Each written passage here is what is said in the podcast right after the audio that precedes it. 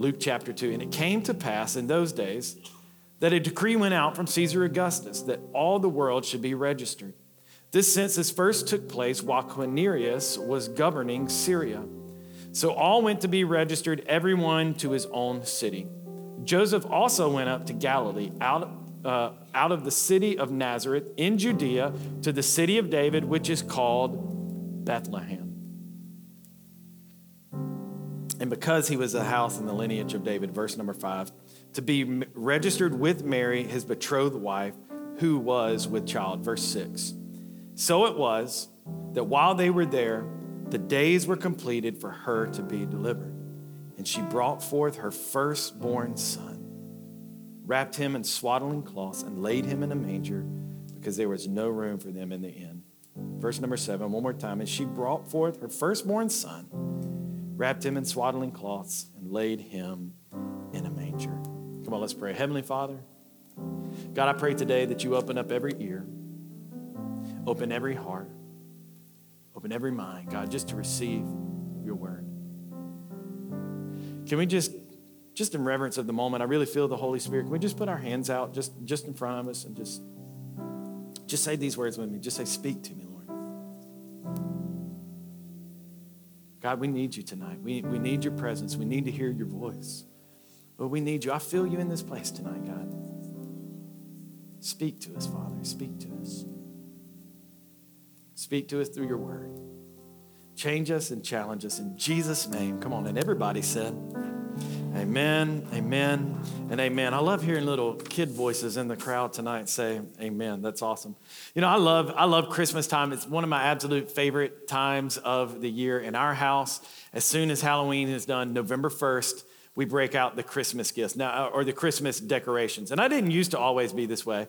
I kind of used to be the, the grump that would fight it, you know? My wife, she's crazy. Shannon, she loves Christmas. And so November 1st, it's like, get it down, you know, get up in the attic, get all the stuff down. Let's put all that, you know. And I was kind of like, wait, can we just wait till like maybe after Thanksgiving? I don't know why I wanted to prolong it. But finally, I just gave in. I was like, you know what, babe?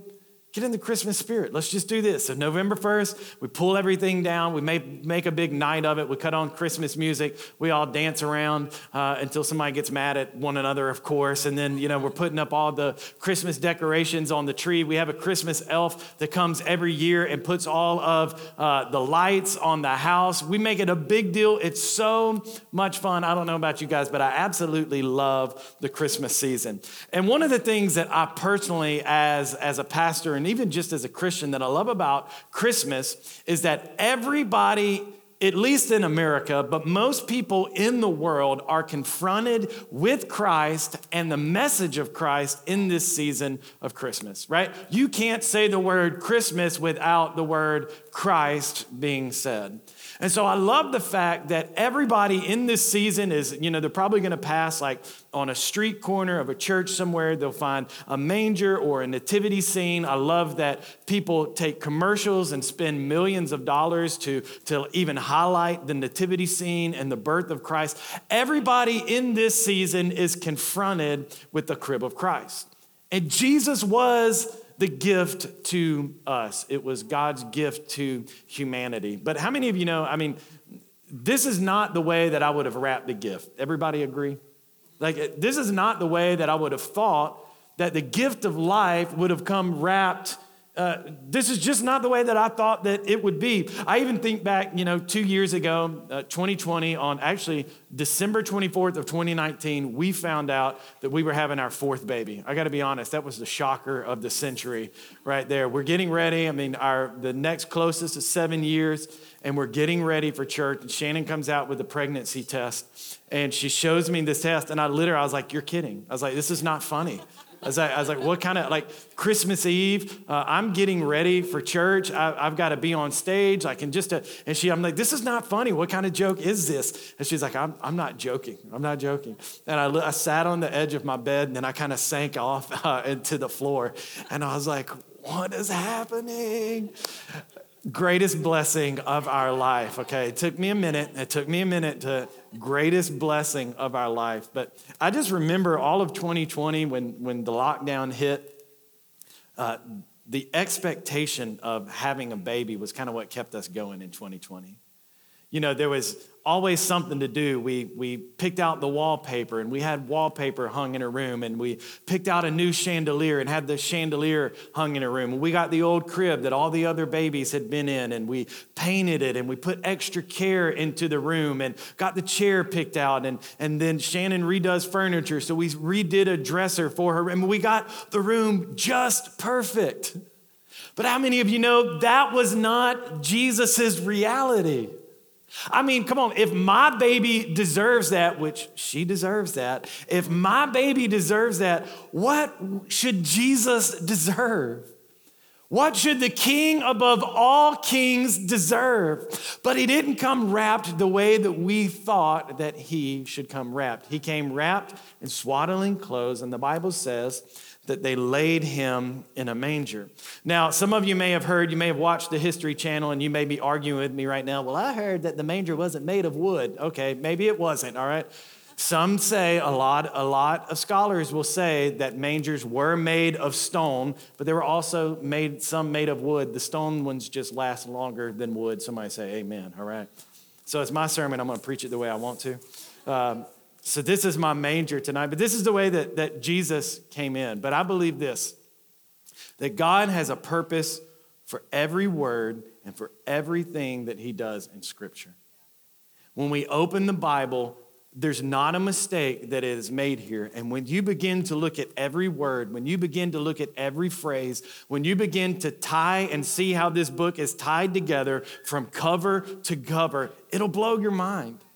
And I think even what the manger signifies is incredible. And so tonight, what I want to do is I want to talk about the manger and I want to talk about the significance of the manger. So, why did Jesus come wrapped in a manger? I believe this. If you're taking notes, I want you to write this down. The manger is a reminder of our need for his strength. The manger is a reminder of our need for his strength. Watch this. The word manger actually comes from a Latin word that is mandicare. I'm doing the best I can on that one. Mandicare. And it means this to eat. So the word manger, its root word literally means to eat. But watch this Jesus was born in Bethlehem, and I love the meaning of this. The word Bethlehem, when it's translated, means house of bread. So Jesus was born in a city called House of Bread, laid in a manger, which means to eat. And the Bible is pointing us all back to this to say, He is your strength. Don't believe me? Watch what Jesus said about himself. John 6 35. And Jesus said to them, I am the bread of life. He who comes to me shall never hunger, and he who believes in me shall never thirst. When we come to Jesus, we, we find a satisfaction that we will find in nothing else and nowhere else. When Jesus was laid in the manger, a place that means to eat, in a city called the house of bread, God was saying to his people, Hey, Jesus is your strength. Come on, somebody say amen. He was making a statement, even in his arrival, that he would be our source of life. But notice what it says in John 6 35. It says, He who comes to me. He who comes to me. It's not a one time event. It's not like you show up at uh, church on Christmas and you're like, all right, I'm good for the year. It's not like you just show up on Easter and you're like, all right, I'm good for the year. It's not even like you can just show up on a Sunday and be like, you know what? I'm good for the week. Jesus said it this way He said, I'm the bread of life, and he who comes to me, being a continual thing that we return to Jesus. I wake up in the morning and I read this word. Why? Because he is the bread of life. And if I'll keep coming back to him, guess what? I'm going to find my strength for another day. And when I'm weak and I come back to this, and he said, I'm the bread of life, guess what? The manger is a reminder of my need for his strength. When Jesus was teaching the disciples, he told them how to pray. What did he say? He said, Give us this day, how many times? Our weekly bread, our yearly bread, monthly bread. He said, Give us this day our daily bread. Jesus said, Yes, I'm the bread of life, but I need you to come back to me daily because that's where you're going to find your strength. That's where you're going to find your satisfaction. So it's not a Christmas, Easter only event. It's not a once a month event. Did you know that the average church attender attends church one and a half times a month? I don't know where the halftime comes from, but one and a half time. I don't know if they just didn't like the preacher and they left. I don't know, you know. Music wasn't good, so they said, I'm out of here. One and a half times a month. Listen, you're not gonna make it on one and a half times a month. You're not just, let's let's say it this way. Listen, if we only ate once a month, you're like, I, I already heard you talk about 21 day fast. I'm not looking forward to that. I, there's no, some of you said, there's no way I'm not eating for 21 days. I'm not doing that. Uh, I'm going to another church for 21 days, okay? Uh, I'm not leaving, Pastor Creg, but I'm going to the church up the road because I'm not, I'm not participating in that. Listen, we need daily food. We need it and we know where to find it. Listen, at the dinner table, we know where to find it. We go to the pantry because we're hungry, right? We've got to come back to God because He's our strength, He's our source of life.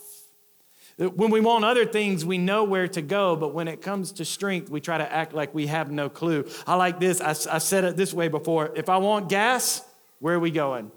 Gas station, right? If I want to, if I want water, where am I going to go? Water fountain, maybe the gas station again to get a bottle of water, right? If I want groceries, where am I going? I'm going to the grocery store, right? If I want all the basic necessities, I know where to find them. Guess what? If you need strength, I know where to find it. If I want peace, I know where to go. If I need joy, I know where to go. If I want victory, I know where to go. If I need fulfillment, I know where to go. And his name is Jesus. I love what Jesus said in Matthew 4 4, but he answered, when he was tempted in the desert, listen to what he said. He said, Man shall not live by bread alone, but by, by every word that comes out of the mouth of God. I'm telling you, some of you are going to find it out in January that, listen, uh, I, I can get the strength that I need from God and not from the dinner table. I can find everything I need in His Word. When I push back, when I decide I'm going to fast, I can find everything that I need in God. And that's exactly what Jesus was saying when he arrived in the manger. Why the manger? Number two, write this down. The manger is a reminder of our need for his restoration. The manger is a reminder of our need for his restoration. I mean, you can imagine, right? You can probably imagine how dirty a manger is. How many of you been to a petting zoo, right? Kids, how many of y'all in here, y'all been to a petting zoo, right? You go to a petting zoo and uh, Carson, he's probably going to hate me for saying this. Carson doesn't even want to feed the animals. He gives away his feed because he doesn't want the cows and the goats and stuff like slobbering on his hand. He's just like, "Here you go, Dad. You can you can feed it. I'm not I'm not interested." I mean, so you know, you got the slobber, you got everything. I mean, they're they're just getting down in it. They're they're eating it. I mean, this thing is probably pretty nasty, right? You could you could probably imagine that this thing is gross, and, and also, I mean, this thing is a it's a little rough. I mean, it's it's a little it's a little dirty. It's a little dingy. It kind of reminds me a little bit of myself when Jesus found me. A little dirty, a little nasty, little little rough around the edges. I needed some restoring in my life. And what I love about this is that the manger is no longer remembered as a feeding trough. How many of y'all brought this up here tonight and I'd be like, "What is this?" Y'all be like, "Oh, that's a feeding trough." No. You'd be like, that's a manger. That's the birthplace of Jesus. What happened is that when Jesus was placed in the manger, it was no longer remembered as a feeding trough, but it was known as the birthplace of our Savior. And I just wonder who you used to be and what you used to be, because I know what I used to be. And, and here's the thing none of y'all look at me and know me as the Creg that I used to be. Thank God. You don't know me as the Creg that I used to be. Why? Because Jesus came up and came and took residence in my heart. And when he took residence in my heart, you don't remember me for the old me, but you remember me for the new me. You remember me for the me that is restored, that his power has filled my heart and my life. And Second Corinthians says it this way, therefore, if anyone is in Christ, he is a new creation. Old things have passed away, and behold, all things have become new. You won't remember this as a feeding trough any longer. You'll remember it as the birthplace of our Savior. You won't remember me for the things that I did in my past. In fact, some of you will never know the things that I did in my past. But what you know me now is somebody that's been restored by the power of Jesus Christ, whose life has been turned around, that addictions have been broken, that bondages in my life have been broken, and that I can stand up here with God's restoration power and I can preach his gospel not because of anything I've done, but because of everything he did.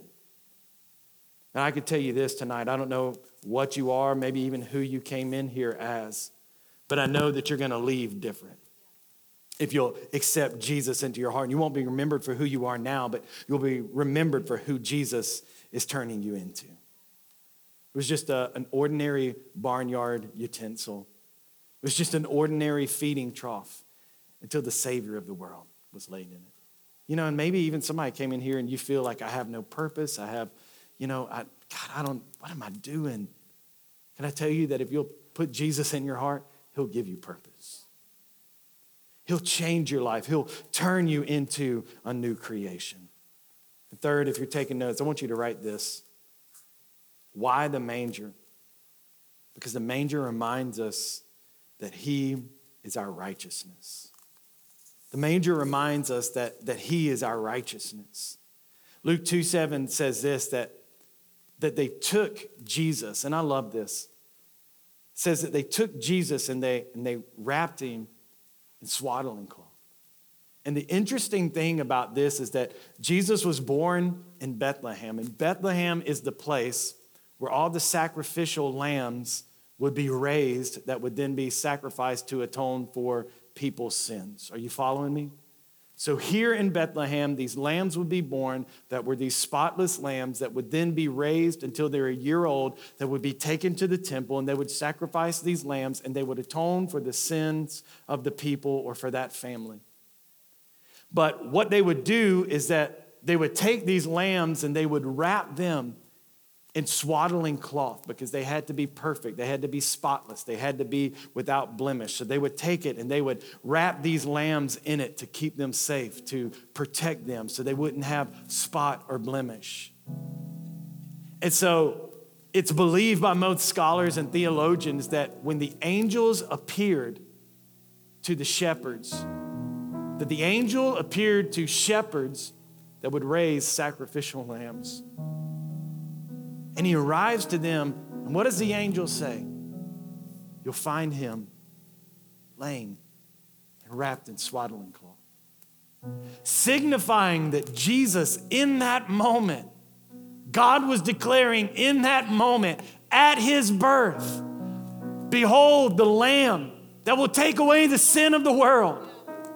And he's born in this city that means house of bread because he's going to give the world strength and he's going to give us strength. And the word is declared to shepherds that would raise sacrificial lambs that would then go worship the King of kings and the Lord of lords. Because he made him sin who knew no sin, that we might become the righteousness of because I can't earn it. It's not by works, it's not by anything that I can do, but it's by the righteousness and the sacrifice of God. Isaiah 64 6, we read this last week, but all we are all like an unclean thing, and all our righteousness is as filthy rags. He came to take our tattered, dirty rags, and, and he came to clothe us, with, clothe us with righteousness. Listen to what Revelations 3 5 says. It says, He who overcomes shall be clothed with white garments. And I will not blot out his name from the book of life, but I will confess his name before my Father and before his angels. Why? Because Jesus came and he died. Because he was born, he was born to die. And because he died, we have the righteousness of God. Come on, I want you to stand on your feet. And I want you to think about this last thing with me. When Jesus came, he changed the whole meaning and the purpose of what this was. We don't, it's not a feeding trough anymore, it's the birthplace of the Savior. But I want you to think about this. Jesus was placed on, on another wooden object. And he forever redefined that object. You know, Jesus came and he lived 33 years on this earth. But he was taken in his final days and he was put on a cross. And the cross is forever changed. Before Jesus, what was the cross? It was an object of torture. No one would ever wear a cross around their neck before Jesus. Why would you wear a torture of instrument, uh, uh, an instrument of torture around your neck? You wouldn't do it. But when Jesus was put on the cross, he redefined what the cross was all about. Before the, the, the cross didn't have significant purpose, but after Jesus was put on it, the cross has great significance. Why? Because it's where we find salvation, it's where we find hope, it's where we find joy, it's where we find peace. Just like the manger's purpose changed, the purpose of the cross changed when Jesus was nailed to it. And can I tell you, I'm so thankful that Jesus is in the business of redeeming things and restoring things and giving things new purpose and, and new hope. Come on, with every head bowed and every eye closed tonight. You know, maybe you came in this place and, and you need God's salvation. Maybe you came in this place and you need God's grace. You need His forgiveness. You need His righteousness. You, you realize, you know what? Nothing I do can ever earn God's love, but He loved me anyway. Despite my sin, He loved me anyway. That He would be born in a manger, knowing that He would die on a cross. That that cross would point us to the Father and give us life.